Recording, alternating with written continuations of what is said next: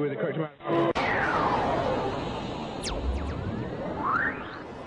D20 Radio, where gamers roll.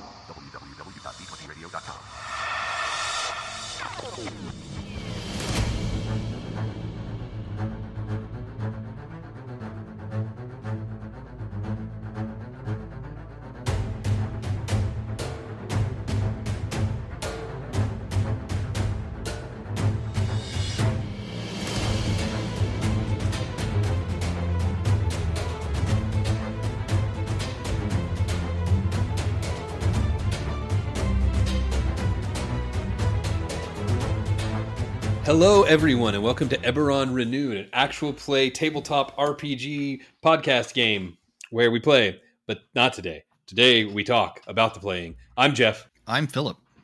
and this is going to be a reviewed episode. It's just Philip and I today. Pretty exciting. We're going to talk about the last arc a bit and then just talk to Philip about dungeons and about dragons. So, Two of my favorite things. cool stuff. Well, really just the dragons, and dungeons. I can take or leave. Yeah, yeah, we've picked up on that. As as we've discussed. Yeah. Okay, so this arc, and if we can obviously, Philip, if there's anything that you want to add about things that have happened since the last time you were on and reviewed, of course. Sure. Well, actually, let's just start there. Do you have any anything of note you want to bring up that we may have missed from the fight in Dolurrh? It was, you know, Randy and I and Trevor and I, yeah. so you can expect not a whole lot of content to talk. Um, I well, I, I will say I was deeply shocked when when all of a sudden Mister No No Peanut Butter in My Chocolate let me have a cannon on uh, the deck of the ship.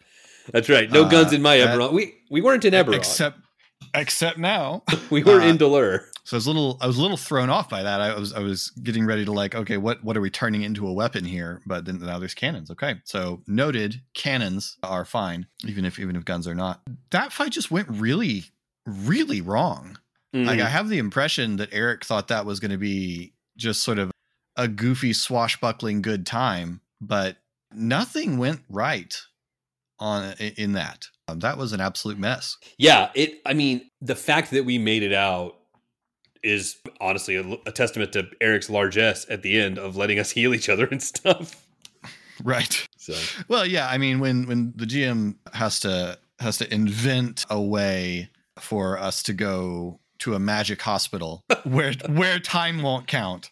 You know something's gone very off the rails. yeah, and of course it was. I mean, it was. You just never know. I I don't Yeah. I don't envy Eric trying to plan encounters for us Oh no. with the uh. number and level of talents that we have now and the creativity of you and Randy. I wouldn't do it. Well, and just the and then just the dice, right? I mean, the dice are so so unpredictable, and so it's yeah. It, I I don't know. I mean, I've, I haven't run enough Genesys to know how to balance an encounter, but I kind of begin to think there's just no such thing. Is you just you're just playing it by ear all the time. Yeah, I really think you have to. I mean, I mean, ev- anyone who's DM'd a significant number of times has done the okay. That knocks half of their hit points down because I need them gone, or Mm-hmm. or suddenly five more guys show up because you guys are making this too easy. And I think that's just how you have to do Genesys. There is Yeah. no, it's all jazz, which is not for me. Thank you, Eric. Not for me. I mean, yeah, Eric's great at it. Can we stop being nice to him now? Yeah, I guess so. Yeah, jerk. but yeah, that I mean that that that fight was was wild, and it felt like Milo was in his own fight. You were kind Mhm. of in your own fight. It was Mhm. a it was insane. Um, yeah, I, I think I think the fact that Milo got pulled entirely out of the fight made a huge difference in what we can do because Milo is really quite powerful. Oh yeah. Uh, and so yeah, and, and I I have never thought Eris was going to die except in this fight uh, because we really were at a point where every time she got crit we would be adding f- 40 Mhm. to the number that we were rolling. So I I was getting very nervous that that Eris was just going to be straight up killed in this fight. Yeah, and that fight leads to this Mhm. arc. Yeah, the two triumphs. This is the second second session in a row, second of three sessions that we've rolled a double triumph. And I don't know if Eric had that in his pocket. I'm sure he could answer that in the Discord, but it was pretty clutch having that idea of Yeah. let's take you to I mean, I, I understand like I the idea of like healing in a pocket dimension is a thing that exists, but just be like, hey, I'm just gonna take you to this plane. You just met this Claudio guy. He's gonna help you out. We're gonna go and get you good. Was a clutch thought on his part because we were all just Yeah. like, I don't know, can we just heal Eris? Just do something for Eris, please. Because you now have after the healing, you still have two crits, right? I still have two unhealed critical injuries on Eris. Yeah, uh, one of them's very old. She's been walking around with one from a couple battles back. That just it was just a minor one, so it hasn't been a priority because it doesn't have a lasting effect. Right. It just The- got her like she, got hit again after it, but that was all. But but then the other one, her arm is still all jacked up. So yeah, it's a yeah. She's still walking around with two. I don't. I appreciate Eris's uh, stoicism and individuality, but like Hob is very tough. And as soon as he gets a critical injury, he's like, "We need to go to the doctor. we need to go to the doctor now." So Eris is tougher than Hob, that's for sure, Eris is or harder headed. less willing. Le- yeah, I was gonna say it's more stubborn than Hob. is is less willing to to let somebody to trust somebody else to mess with her. Right. So we go. We go to the plane of Irian, Mm-hmm. which I do not know. There may be. Is, is the plane of Irian a thing, or did Eric make that up? Do you? It's a No. thing. It's the Okay. plane of. It's the opposite of Mabar, which we dealt with so much last campaign. It's Mm. it's the plane of positive energy and life giving energy. I mean, it's the plane. It would be the plane where you would get healed. Yeah, why would anybody leave? And I don't know. I don't know which came first, the woman or the plane. I also don't know. I don't know whether that was a deep pull from somewhere that I just I just don't know because I haven't read all of the books that Eric's read, or if he created that. And I don't know whether we're supposed to draw that like the Hobbit woman or half, the Halfling woman created the plane, Mm-hmm. or she's a manifestation of the plane, or an avatar. Like I yeah, I don't know what we were supposed to draw from that exactly, but it was it was interesting. Yeah, I mean, there's a chance that the reason she had, well, I mean, she had a dragon mark, Yeah, and when asked about it, she made it sound like she had come from Sharn. yeah, So maybe she just had been there the longest, so she became the avatar of the plane. You know, who knows? yeah. I don't know. Um, but her name was Irian, and she had been there for 100 million years. And I did, something I, like that. I did do the math thanks to who was it in the Discord? One second, I'll get there. Maybe Gus on the Discord made the math way more accessible. I'm not. I I do not possess a math brain, and so Yeah. I was doing a much more difficult calculation than convert 30 minutes to seconds and then just multiply. but if I did the math right, I believe 100 million years in Irian is 55,555.55 years on Eberron. So I was way off when I said something in the hundreds. Yeah, that that that that's all sorts of like because it's like how long has Sharn been Sharn? Can't be fifty thousand. Like it's it, yeah, all sorts of all sorts of weird questions that we're probably never going to get answered, uh, raised by by this this halfling woman. Yeah. And there's got to be some convenient numerology when you do that math and it's 55, 55, 55.555555. It was a repeating five decimal. It was kind of impressive. Nice, I can't imagine Eric did that on purpose, but if he did, right? way to go, pal. Not to cast aspersions on Eric. He just doesn't, I don't think he cares to that level. Yeah, But we are we are healed. There are just nice things happen to us. We're fed our favorite food from childhood. We're healed up. Eris gets two criticals healed mm-hmm.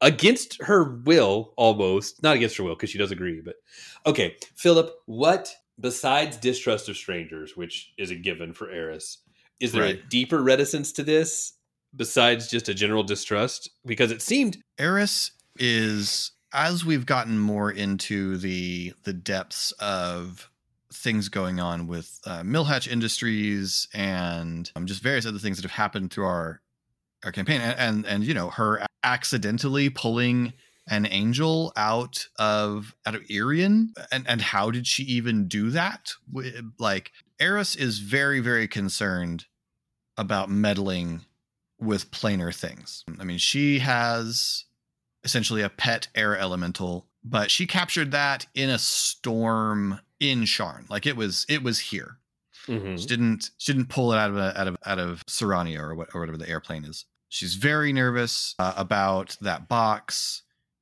We just got pulled into Dolurrh and she woke up somewhere unfamiliar. And so all of that uh, combined with a general distrust of strangers and honestly the the food. The idea that somebody raked Eris's memories to pull up food that she should find comforting uh, is like if we were in a D if we were in a, playing D and D still instead of Genesys, somebody in the crew would have telepathy. It's just like ubiquitous in a lot of fifth edition now, and Eris would punch someone for going into her mind without without saying, "Hey, I'm going to talk in your brain now." First, like I find it deeply disturbing to think about somebody just talking in my brain without asking me first. I agree with that. Yes. Yeah. And so Eris finds it violating is too strong a word, but presumptuous uh, for this person to just reach into Eris's memories and create food based on that. See, uh, that's funny because you and I read that differently. I, I read that as an inherent magic of this place is like a desire fulfillment thing. And that makes way more sense. And that's probably what was intended. But Eris didn't see it that way. And that makes yeah. sense.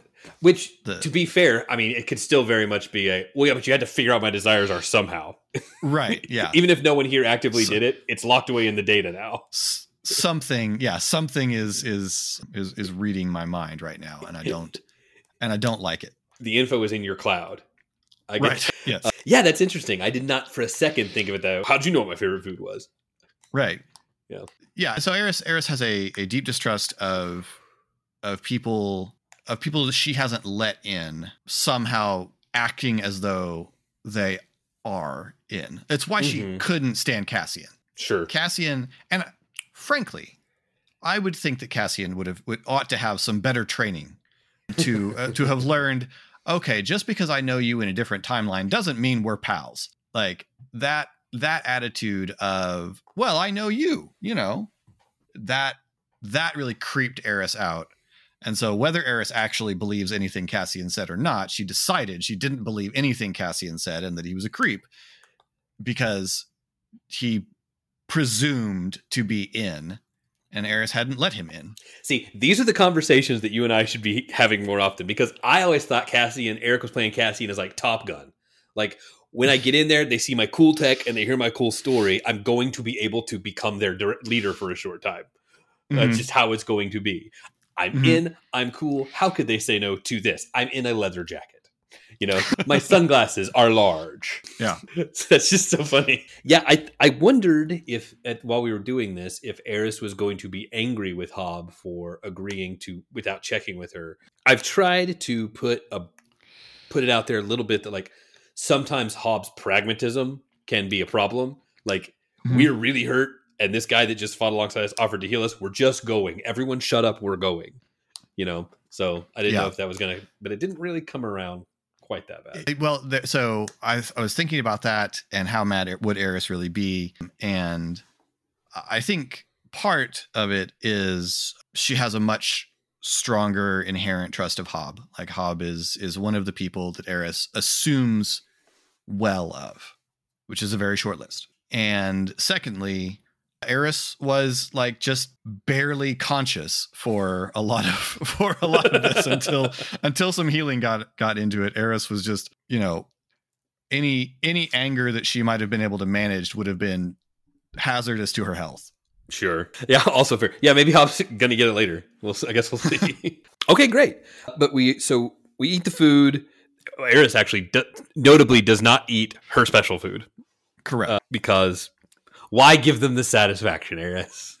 That's absolutely correct. oh, man, as my as my preteen becomes more of a preteen and edging even closer to teenager, I'm seeing a lot of Eris in my kid. That's not entirely fair, and he probably overheard that. So, or will one day hear it. He's never going to listen to this. So we're healed. We eat. Ulfin is like healed, healed.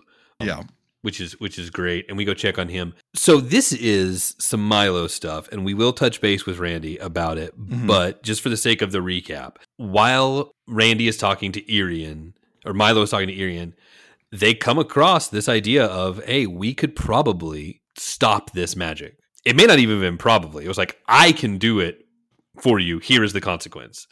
No magic will ever work on you again. And that is an untenable consequence yeah, in this bad. game like yeah. you just can't because while I am sure that if you wanted to have a very gritty campaign, there is very much a non magical healing thing you can do with like doctors Sure. and stuff. But that's just not Eberron. Right. You know, we use magic to do things. So the idea that no magic would ever manifest its way to working for it just feels untenable. It feels like you can't play that I- game. no, that that like I thought I was thinking that's a great idea right up until wait, no, now I understand. No, that can't work. Right. Which, of course, clever on Eric's part to open the door of wouldn't it be nice to close this magic off? Well, the only safe way to do it is to tell your your other wife. I don't even know how to Yeah, I don't I don't know how the to express still living other universe version of your dead wife to stop talking to you. Eric, you're a mean man. What am I forgetting from the episodes? Uh, we do Um, we leave right at the it ends with us. Yes, because think, of yeah, it, Randy. it ends with us coming back. We land the ship, uh, and Eris goes home. But yeah, Randy, Yeah, Randy Milo- wanders off with murder in his heart. We've got to stop saying Randy when we mean Milo. We're very good about Eris and Hob, way worse about That's Reynard true. and Milo. And there is a lot of daylight between Randy and Milo. Not as much between Reynard and Trevor. If you take take all of Reynard, remove some of the callousness, and add a little bit of caring more about his friends, and you Yeah, pretty much got say, Trevor. You you give you give Reynard some empathy, and you got and you've got Trevor. Current Reynard, who does actually care about these three other characters a bit. Dial it up a little more. But yeah, to I mean, this was out of no nowhere. Yeah, I was totally caught off guard by that. I was like to the point that like I was holding back like cackling laughter because like what are you? No one can surprise me like Randy when we're Uh, playing yeah, this game. hundred percent. like Philip, you do stuff that's not telegraphed, but it's always like that's within the nature of the character in game. Sometimes Randy's just like, and then I think you know what? I think he just steps on a puppy. but but why? Oh, you'll see. It will make sense, and I trust him. Randy would never step on a puppy, but or Milo, whoever. But yeah, so so Randy's like, you know what I'm going to do? I'm going to have Milo go out and try to find and in cold blood murder Vigo while he's incarcerated. I like I, I it was a great it was a great moment for Uh-huh. Eric to to play that card, Uh-huh. but I'm also sad because I want to know because there's no way Randy set out without some kind of plan. right. Like, I, I want to know how Randy intended to accomplish it. Unless what Randy wanted to do was get to the jail and just be turned away and like have that Mm, like yeah. uh, you need to leave and just have that more more Milo impotence, uh, Right. you know, to I don't know if he wants to go further down it. Ours is not to wonder why. That is the the the a, a fun thing is I get to experience that along with the listener because Randy does not divulge either. Yeah. He'll just do it and we won't know. That's the arc. It was all just the three episodes of healing. Unbelievably busy time of year for everybody. We are no exception. So we got together and knocked out as much as we could in a session. We have already sat down and played the beginnings of our next session. Mhm. And it is, well, let's just say the action continues from where we left Boy. off, you know, like a Mhm. narrative might. All right, Philip, a couple questions. I asked Randy these, and I believe I asked Trevor at least a couple of them, but we've never really, like, in passing a little bit, but we've never really talked about this. I'm sure on the knowledge check, you guys, I mean, I haven't listened to knowledge check for a couple years. There hasn't been the knowledge check for a couple of years, so That's what it is. But when, how long have you been doing this? When did you start D&D? When did you start Genesys? D and D. I started in fourth edition, um, 2008, I think, because I think Eric convinced me to. I was extremely reluctant. It was like this is a this is just a facet of of being a nerd uh, that I had never gone into, like video games, all sorts of books, comic books, movies. You know, been a big nerd for a long time, but this was just a facet of it that I'd never never done, not for any particular reason. And I was pretty skeptical about it. Me and Eric and some of our friends, we played a lot of RPGs online and things like that. So I was kind of like, why? Why? Was kind of my my question. But I, I drove along with him and another friend to to a game store and we went and got and they, they bought the books. Um, I invested no money at all and read the book on the way back and was a little more a little more convinced by the time we got home that this could be fun. Uh, and so we we played a little bit that summer and then not for a little while. I don't remember if it was maybe a year or a year or two later that we got our we got a big campaign going for the first time. So I've I have been playing for about 15 years and DMing for almost the same amount of time. Yeah. So that, and then Genesys, I became aware of Genesys through the Star Wars RPG because Eric bought that and was just wildly excited about it. And so he started running a Star Wars game for for just a little while that I played in. And then obviously played more of it once I started going to Gamer Nation Con. Lots more Genesys and and got got more experience of it. Um, I've actually I think never run any Genesys. I think I've only ever played Genesys. I've certainly never run Genesys, so I got nothing. That's very cool. So then, almost six years ago, actually at this point, maybe six over six years ago, yeah Eric asked you if you would be interested in being on. You know what? I need to stop. Which came first, Knowledge Check or Eberron? Because Uh, TGP was first, yep and I was on the little D and D thing we did on that before we did this Yep. one. But I can check this. I'm not actually 100% certain. I kind of want to say the knowledge check, but that but I'm not sure. Okay, No, I think I think we started the the I think we started Eberron renewed first because a lot of times Eric and I would schedule recording the knowledge check in person because I was up here to record Eberron renewed. So I think that Eberron renewed started first. Actually, Eric asked me to run Eberron renewed uh, is what happened. that sounds about right. and I said no. I run a lot of D and D, and it was we started this the same year that our daughter moved in with us, and so uh, yeah, I, I just said no, and then he he said, okay, what, what about playing? And I was like, and that I was I was obviously down for playing. Uh, it didn't take a lot of convincing to get me to play. I'll, I'll happily play D and D most of the time. Someone asks me, Um, so that didn't require a lot of convincing. I went round and round on what I would play as I do and as I've as I've talked about before. Um, and there were a lot of a lot of conceptual iterations of Barrick before uh, before the person that we actually got. Uh, and boy, he'd have he'd have had a he'd have had a better life if I'd made some some of those earlier choices. So Uh, j- just to, I, I checked the first episode of the Knowledge Check came out one month before the first episode Oh, okay. of Eberron Renewed, but there was a big space between when we recorded and dropped that That's first true. episode. So there is a chance Yeah. that we you could have recorded them all on that weekend. that's possible. Uh, yeah. So yeah, that's yeah. I refused to run it and then agreed to play.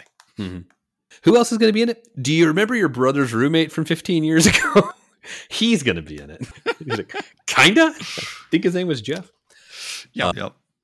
and a guy you've never met named Trevor. He's fine. So tell me a little bit about the the conception and building of Eris. so uh, it's not where he's landed anymore. At one point, Eric had a notion for campaign three, which he's definitely not using, so I don't feel bad talking about it, where the thing that was going to connect all the characters was going to be the war, is that everybody was going to play a, a like a veteran unit. And when he said that, I got I got really mad at myself because I was like, oh my gosh, Eris would have been ideal for that. She'd be like the, you know, the the kid who's like the mascot, the mascot of the unit that just sort of Mhm. like hangs around. But no, my my original concept for campaign two was a was to play a hobgoblin, Uh, and I had kind of this idea of a hobgoblin who dresses like he's on Peaky Blinders. Okay. So you know, flat cap, smoking a cigar, A real snaz gunk thumb.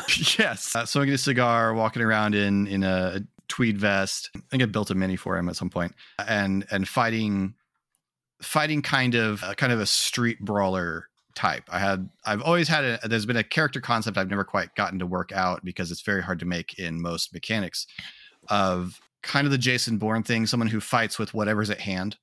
Okay. Um, and so that was kind of my idea is to build this guy as a as a brawler. And then you started talking about Hob, and I started thinking this is way too similar. Like I'm we're we're gonna have two we're gonna have two big silent brawler guys. And if there was a bigger party, there's something very fun in that. Like Sure. s- street street brawler and martial artist. I like you know, in the same way that well, I guess Luke Cage and Iron Fist um, Right. in in Marvel Comics. Um, Just talking technique, like it's the suit. Yeah. Like yeah uh, so that like there's something very fun fun about that in it if we aren't half the party and so when you start talking about hob i was like okay i i don't want to do this i still wanted to do something with the goblin concept because i've always found that I've always found Keith Baker's take on goblins as not just creepy little evil things very very interesting, and so I still wanted to do something like that. So I was trying to think, how do you connect someone to uh, goblin culture without them having to be a goblin? Because I didn't want to play a goblin. Randy had played a goblin in the last campaign, and I didn't want. And my int- interpretation of a goblin would have been so wildly different from Randy's. Sure. I didn't really want to, and I didn't wanna necessarily. invite. Yeah, and I didn't want to like. I didn't want to spend all of the all of the Eberron reviews talking comparisons between my goblin and Booyah Sure. Uh, and so I, I didn't want to do that. And I had never played an artificer, and I really like artificers. So that's kind of how I landed on artificer and the idea of a goblin. And then, kind of maybe the day that we recorded, or the, the weekend that we recorded the finale of, or, or I guess the big reviewed, the weekend we recorded the big reviewed after campaign one, I I had kind of worked out the notion of of playing someone who was a Cyran refugee uh, and who knew about goblins and knew goblin culture because her home had been overrun when the goblins rebelled and seized control of of that part of Cyre. And and that that I thought was really interesting because it would be fun to play around with goblin slang and and yet not be a goblin. And I liked the notion of someone with a conflicted idea of of the goblins, a a liking for aspects of their culture and art, but Mhm. also a grudge, as it were, against them, essentially. So that's yeah, that's kind of how it evolved. The last thing to evolve, and boy, did it take a long way into the campaign, was the voice. I had a lot of difficulty landing landing the voice and it kept trailing around in different directions Uh, and i tried to come up with a bunch of different ideas for the voice i worked i worked the voice a lot harder than than with barrett because i just fell back on an accent i knew i could do and it took a long time into the campaign before i was felt like the voice was finally getting somewhere where it was easy to listen to and easy to maintain throughout a session I've found that if you just barely change the way you talk, you still do the voice wrong about half the time. I get Hob wrong more often than right. But that's great. That's very cool. Yeah, I didn't think about it until you were talking. We really didn't talk about campaign two characters until there was a very clear endpoint in in sight for campaign one. yeah Whereas Yeah. we've been talking about campaign three characters since God, how long ago were we at Fuzzies and talking about it? Like a year and a half ago. Yeah. well, you know, not unlike campaign one, it's quite a long time ago that Eric said that he could kind of see the end in sight on campaign two. But then he keeps being creative when we roll triumphs. And so Yeah. if if he ever feels like the campaign is is dragging, which I don't, but if he ever feels like the campaign is dragging, he's got no one to blame but himself. Yeah, no, Um, it, it it had to have been in the late '90s, early 100s that he was like, guys, I really think this one's like I didn't expect it to go this long. It's really winding down, and here we are at episode Yeah. 182 Yeah. or three. Uh, pretty great. Okay, we have some questions, and Philip, if there's anything that you would like to address that is within the realm of D&D, all right, stay off your soapbox about I don't know dogs in sports. Well, the rules don't say you can't. it explicitly s- does. I mean, very clearly doesn't say you can't. I think if a dog is good enough to beat children, he should be allowed to beat children, and the children should have to deal with it. Okay, sorry. So we're going to go to some questions. If you would like to ask a question of, well, Philip, eventually, I believe next week is or next reviewed is Eric. So go ahead and get that one in your uh, in your in your heads. Uh, if you would like to ask a question, you can do so on our Discord. Our Discord is accessible for free. All you got to do is go to any one of our other social media pages and find the link for it. You can find those on Facebook, Twitter, TikTok. I don't know, Google Plus. What else? Do we, we okay. We actually have Facebook, Twitter slash X, Instagram, and TikTok, and you can find us at the Geek Pantheon. And you will Yep. find a link. Our merch store is thegeekpantheon.com. You will also find a link there as well as all of our merch. So, and that is where we have our questions for our reviews. Get asked there. So, Laura would like to know, Philip, how much detail did Eric give you before you started role playing as Ace's patron? I, I I would love to be able to go back and just reference a message he sent me, but he said he told me in person because I got there before everyone else, and so he told me, told me in person. But the answer is almost nothing. I didn't actually even know that I was going to be encountering Ace. I knew he wanted me to play a devil, and I think he may have given me a type of of devil of devil from the monster manual. Um, It was the one that you know it was like a horned devil. It's like the standard looking one. Uh, But as far as the personality or what exactly I was supposed to get him to agree to, very very little. He he kind of just threw me the ball and trusted me to improvise most of the info about that NPC. I, I knew the basics of what of the of what plot point Eric was trying to achieve, and that's really it. All right. I, I really enjoyed that character. Um, That was a lot of fun. Yeah. it really, and I know I, because you've not seen this show, I feel comfortable saying that because you wouldn't have even unintentionally the like the kind of loose the way you were physically doing it helped with this Mhm. visualization. But there's a character, and I think I might have mentioned this already, in a cartoon called OKKO.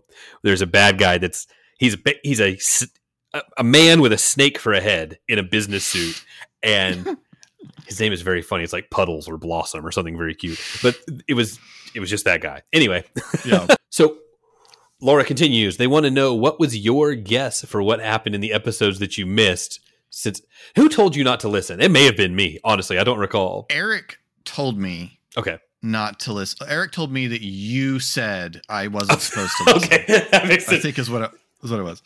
Uh, for those for those who Um, aren't, these, these are the episodes where Reynard's goes on his special mission with Randy and I's other characters. Phil wasn't there for. Yeah. Where he kills Uh, his dad. Well, see, I had I had no notion of what the premise of the episode was going to be. Like I knew it was going to be, you know, Reynard gets up to something in the morning. But it honestly never occurred to me that they would uh, that it would have anything to do with his dad. I assumed this was going to be some sort of like sitcom episode uh, starring starring Reynard and a couple of of tangential characters. I think I knew that you were going to be playing someone connected to Verla. no, Flip- uh, Randy Oh, plays uh, over Randy. Randy. Okay. Yeah. Yeah. I knew someone was playing. I knew that one of Verla's some contact of Verla was was involved. So I thought that what was going on was entirely different. And you had sent me a picture of the double triumph that I guess produced this this possibility. Right. And so I kind of thought Reynard had done something that was going to cause an enormous amount of trouble for the group and that Eris was going to be really mad about.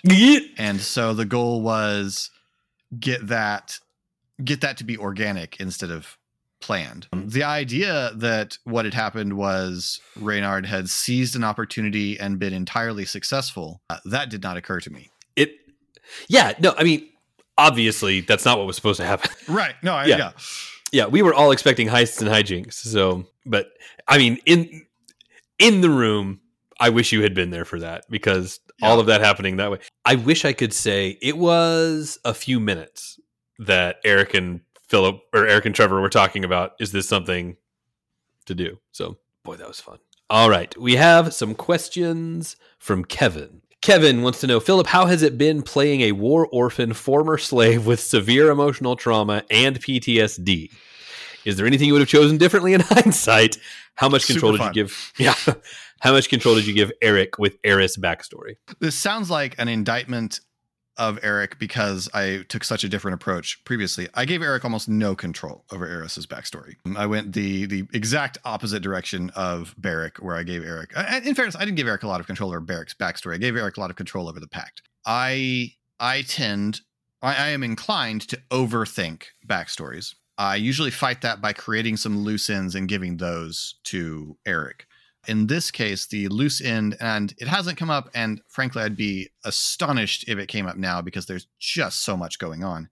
The loose end I gave was that Eris does not actually know whether her little brother died or or not. Like she has no confirmation of what became of her brother. Um, forgot she had a brother.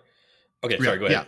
and, and there's so much going on, so it, it you know I it doesn't come up a lot. Uh, so I didn't give Eric a lot of control over backstory. Would have done anything different in in hindsight? Uh, I might I might have sat down with well. So we didn't really have much of a concept of how Eris uh, came to be in Sharn until we were doing session zero, um, and when we introduced Ulfin, uh, I sort of jumped on Ulfin as the idea that Ulfin, as a pirate, had taken the ship that Eris had been on, and we, we of course played that in flashback.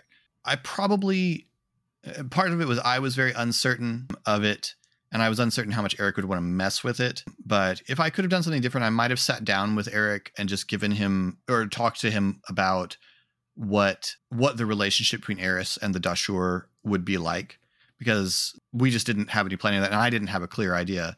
And it would have been nice for me, I think, because it would have been when when Eric finally started pulling the card, started playing that card, it would have been good for me to have sort of pre-thought how is Eris going to deal with this um, because I feel like especially the beginning part of that arc I am kind of inactive because I was trying to figure out how does Eris as she is now feel about this Mm-hmm. and how do I how do I play that uh, other than Eris kind of shutting down because that's bad for our format. Uh, so that uh, yeah, that would have been that would have made it easier for me to to role play that revelation. But otherwise I'm pretty I'm pretty happy with the backstory I came up with. It's been an interesting character.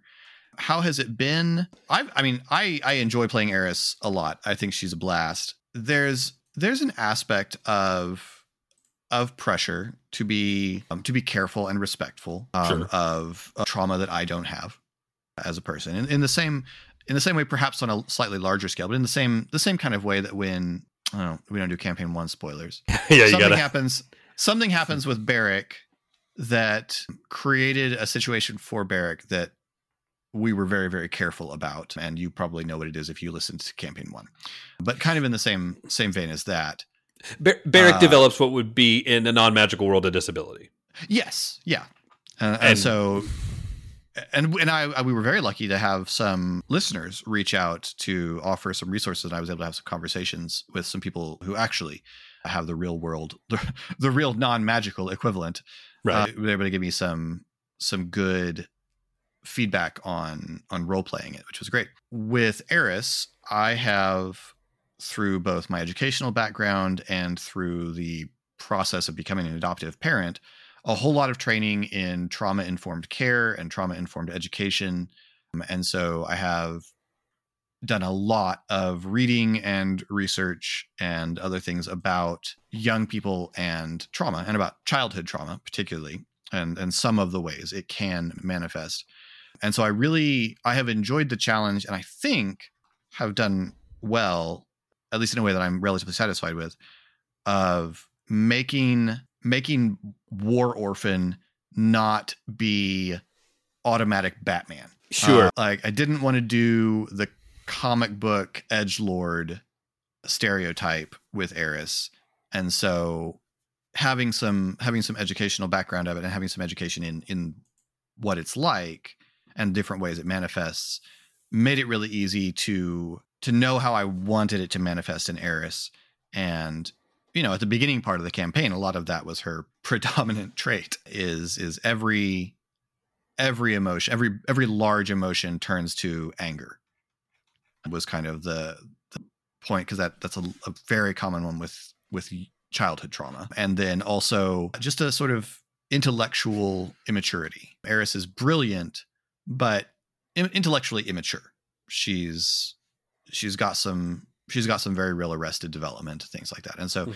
having the opportunity to, to sort of represent that in in a way that I think is better than just making her all edgy and and emo has been a fun challenge and I have I have enjoyed it and I really like getting to grow Eris over the course of the campaign in the ways that that we've gotten to. and you can tell like I, some of the nuance that like sometimes it feels like Eris is like I don't like pushing everybody away, but Yeah. my my safety is way too important to me to not stay back. It- there's a there's a good nuance to it. It helps that you've played her yeah, from the beginning. You said she's not going to be this way to everyone. She's going to let people Yeah. in. so, Yeah. like a real human. right. Yeah. Uh, Kevin continues. You know what? I'm just going to go. The remainder of the questions are from Kevin for the listener. So we're just going to go through. How dependent on Olive is Eris feeling at this point? Kevin gets the impression that she is her tether to some semblance of normalcy. I think Olive is Eris's most healthy relationship. Mhm.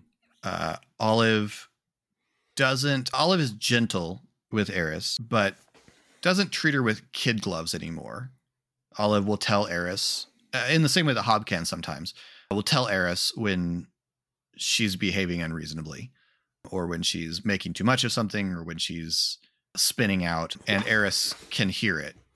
And so I don't know if dependent is the right word anymore. Definitely was at a certain point. I don't know if dependent is the right word anymore, but Olive is definitely Eris's most normal relationship. And I would say that one of the biggest growth aspects of Eris is that when we met Eris, the people that Eris sort of let in, primarily just Hob, but the people that Eris had sort of let in were kind of people that Eris could hide behind. Okay. And and which is why her her instinct when anything went wrong was let's let's run. Right. At this point, because Eris has started to accept the idea of of home and and community to a certain extent, found family, that all, all those things, her relationship with Olive is kind of inverted and a little bit more protective. Olive is this normal relationship, and it isn't really that Eris is afraid that Olive can't protect herself, although Eris would be devastated if Olive was truly hurt, uh, as as we saw with the Dashur encounter.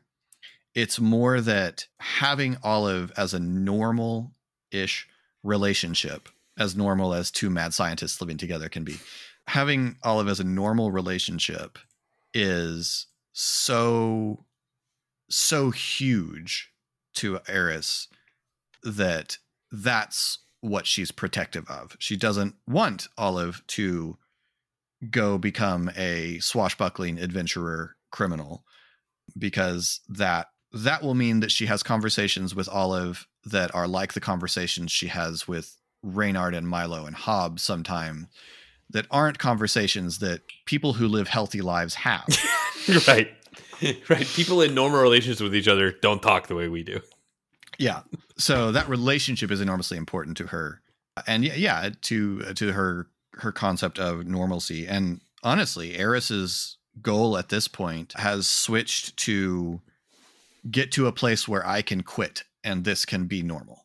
Like Okay. Eris's goal Eris's goal is to get out of of her current day job because what she wants is that life with Olive. And not that she wants to like ditch all of her other relationships, but But she uh, would. but it would be really, you know, she'd really like to just, you know, meet Hob for dinner and go watch Hob in the ring and not also go commit any crimes. I like that for her. Yeah. All right. Kevin continues. Does D and D Tasha slash Zybilna slash Iggwilv? Sure. Kevin's getting extra credit for the multiple. This would be she of the infinite cauldron and the Yes. hideous laughter, the witch. Does she exist as part of Eberron lore by any name, and is she a personal hero of Eris? So in a few different blog posts, Keith Baker has presented some different like when that around when that book came out, Keith Baker on his blog kind of talked through some ideas for if you wanted Tasha to exist in D&D. As originally written, no Tasha is a Forgotten Realms character. But if you wanted Tasha to in- exist in D&D because, you know, the spells exist in D&D, then what are some ways you could? And he introduced a, a few different ways for Tasha to possibly exist in D&D. And I initially didn't have any ideas of this, but someone I want to say I can't remember who, and I don't want to guess now. Somebody asked a while back whether Tasha the boat slash air elemental was named after Tasha the witch. And in the middle of the Eberron reviewed, I decided yes was the answer. I I, I went I, I did yes and for a for an Eberron reviewed question. And since then, I I now know who Tasha is in Eris's understanding. And yes, Eris admires and reveres Tasha. Tasha is not a is not a frightening witch that might kill you in Eris's. Well, she she could be, but not in a bad way in in Eris's perspective. So yes, and and I'll say more in the great reviewed if if if I don't get a chance to talk more about it, but I kind of want to like save it up in case somehow I, I get a chance to have Eris go off on a fangirling about Tasha moment, just because I think it will be funny. So, Nice. Yes is the answer to your question, and I will go into more of that in uh, some future reviewed or possibly in character. Very cool. I will say, just because I think it's kind of neat, in my Eberron that I run, I ended up making one of the Archfey in Thelanis is Tasha, just because Oh, it cool. made the I think Yeah, that makes a lot of sense. Mother of Invention or Queen of Invention or something is one of the Mhm. Archfey. And then later I was reading about her. I guess that's her canon lore is she becomes Archfey in the Feywild. So I felt pretty good about that. I was like, yeah, that's great. I walked my way backwards into something that didn't suck.